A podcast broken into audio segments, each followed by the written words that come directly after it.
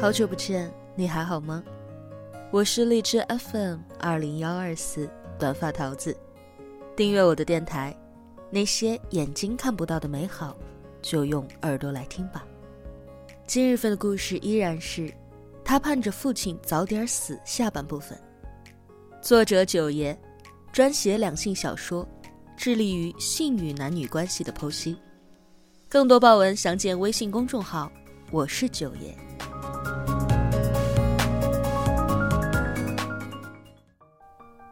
陈威在老家住到第四天的时候。公司开始不断的给他打电话，上司和帮忙的同事的口气越来越不那么友好。沟通正事之前还肯问候一句“陈爸”，已经是他们最后的礼貌和体面了。他们总是问：“客户合同在哪儿？两家的返点为什么不一样？应收账款项收回来了吗？合同到期为什么又没有续上呢？”上个月单品溢价怎么冲抵啊？陈威把自己关在北阳台，把自己暂时从灰暗的家事当中抽离，找同事，找领导，找客户，来来回回的联络，没有一次不说到喉咙沙哑，筋疲力尽。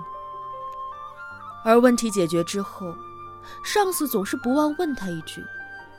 那你到底什么时候才能回来上班啊？陈威不知道。这边应付完了公司，那边孔健和儿子也不断的打来电话。孔健要加班，儿子经常一个人在小饭桌等到晚上八点半。孔健说，他从来都没有觉得孩子那么可怜，小小的，背着大书包。耷拉着脑袋，在小饭桌的灯光底下等人来认领。有一天晚上，孔健难得不加班，早早的把儿子接回了家。孔健在厨房里面忙活晚饭的时候，儿子偷偷的给陈伟打电话，哭着问：“妈妈，你什么时候回来呀？爸爸做的饭好难吃啊！”儿子在那一端哭，陈威在这一端哭。一头是他的爸爸，另一头是他的生活。他被撕扯着，倾尽了全力，也无法从中找到那个完美的平衡点。挂断电话之后，陈威看着床上的爸爸，看着他艰难的拔起一口气，再沉沉的吐出一口气。吸进去的总是没有呼出去的多。他的生命，他的身体，似乎就是在这种吞吐量不一致的透支下，慢慢的干瘪的。然而，死亡迫近时，生命愈发的顽强，就像是一簇在风中摇曳的火苗，谁也扑不灭，燃尽方肯罢休的执着。陈威双手捧着脸，忽然泣不成声。他哭，因为爸爸就要没了。可是，可是哭着哭着，就变成了“爸爸，你怎么还不走？”他被这个念头唤起了所有人性的阴暗面。他在难耐的悲伤当中激活了利己的心情。他趁着夜深，无人能窥探他的真实面目，便毫无保留的释放了自己的怨气。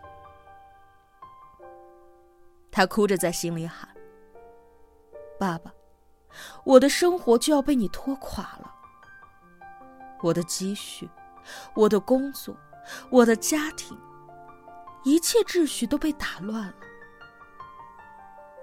你走后。”我要如何应对那么大的烂摊子？工作还能保住吗？花掉的积蓄要攒多久才能够回来？孔健会怪我？可是我又不能不管你，因为你是我的爸爸。我有些怪你，可以后我会想念你。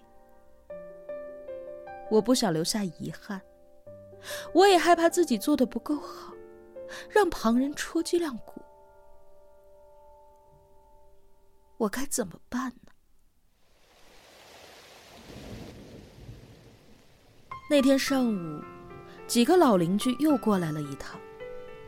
这一次，他们都在陈爸的脸上看到了死亡的气息，告诉陈威：“准备后事吧。”快把老陈的宝贝外孙子给送回来！陈威抖着手给孔健打电话，让他们马上赶回来。孔健嗯嗯两声，在电话里问道：“那我要请几天假？”陈威无言以对。两个人久久的沉默着，在沉默当中完成了对话。我也不知道你应该请几天假，因为我不知道我爸爸什么时候走。当天下午，孔健带着儿子往回赶，万万没有想到，路上发生了意外。在距离老家不到五十公里的国道上，他们被追尾了，地段偏僻，打不到车。当时家里乱成了一团。为了准备陈爸的后事，忙得不可开交。陈威接到孔健打来的电话时，正和七姑八姨一起拆寿衣上的扣子。一听到遭遇车祸，陈威整个人从椅子上弹了起来。他似乎忘了弥留的爸爸，满心挂念着儿子，坐立不安。哪怕知道人没事儿，只是车不能开了。他整个人也慌乱了。幸好邻居儿子的车在家，愿意借给陈威去接人。陈爸当时看着情况还算稳定，孔健出车祸的地方离家又不远。陈威给自己找了这样的理由，果断驾车赶往事发地。待接到孔健和儿子，看到两个人没有受伤，他才彻底的安下心来。加足马力往家赶，可惜他们还是晚了一步。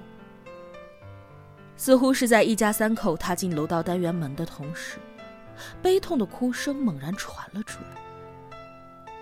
陈威拉扯着儿子，三步并两步跑上五楼，累得喉咙泛腥，却还是没能赶上爸爸最后的那口气。只在生命的休止符尾音散尽时，被亲人们决堤的悲伤掩埋。爸爸走了，爸爸终于走了。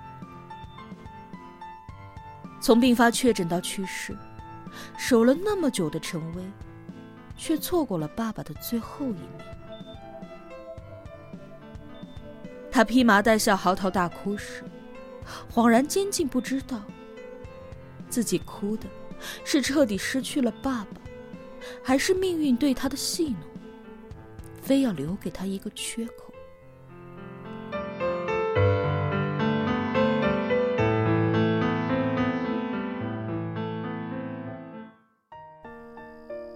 悲伤来的猛烈，去的也快，因为久病淡化了离别的痛苦，给人留足了接纳的时间。让死亡带有解脱的意味，是病人的解脱，也是家人的解脱。爸爸下葬之后，陈威便再也哭不出来了，浑身轻飘飘的，好像失去了寄托，也好像卸下了千斤的重担。他陪着妈妈烧纸。妈妈拎着棍子压着燃烧的卷纸，不住的念叨：“多烧点吧，什么烧七、烧百，今儿就都搁一块儿吧，别再来回折腾了。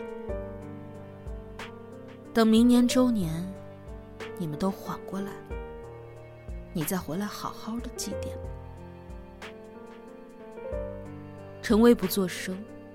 看着火焰慢慢的在烧纸上蔓延，小声问：“妈，你说我爸会不会怪我？为了去接自己的儿子，没守到他最后一口气。我这都不算养老送终吧？妈妈叹了一口气。人死了就死了，一了百了。怪不怪的都成灰了。他活着的时候，你对他那么孝顺，足够了。再说，你爸不会怪你的。当年我大着个肚子在家待产，你爸为了多挣点钱跑到外地打工。他算着预产期，可就在坐火车回来的路上，你就出生了。陈薇抬起头，盯着爸爸的遗像。妈妈接着说：“女儿啊，妈早就看透了，人这一辈子呀，不是只有生和死。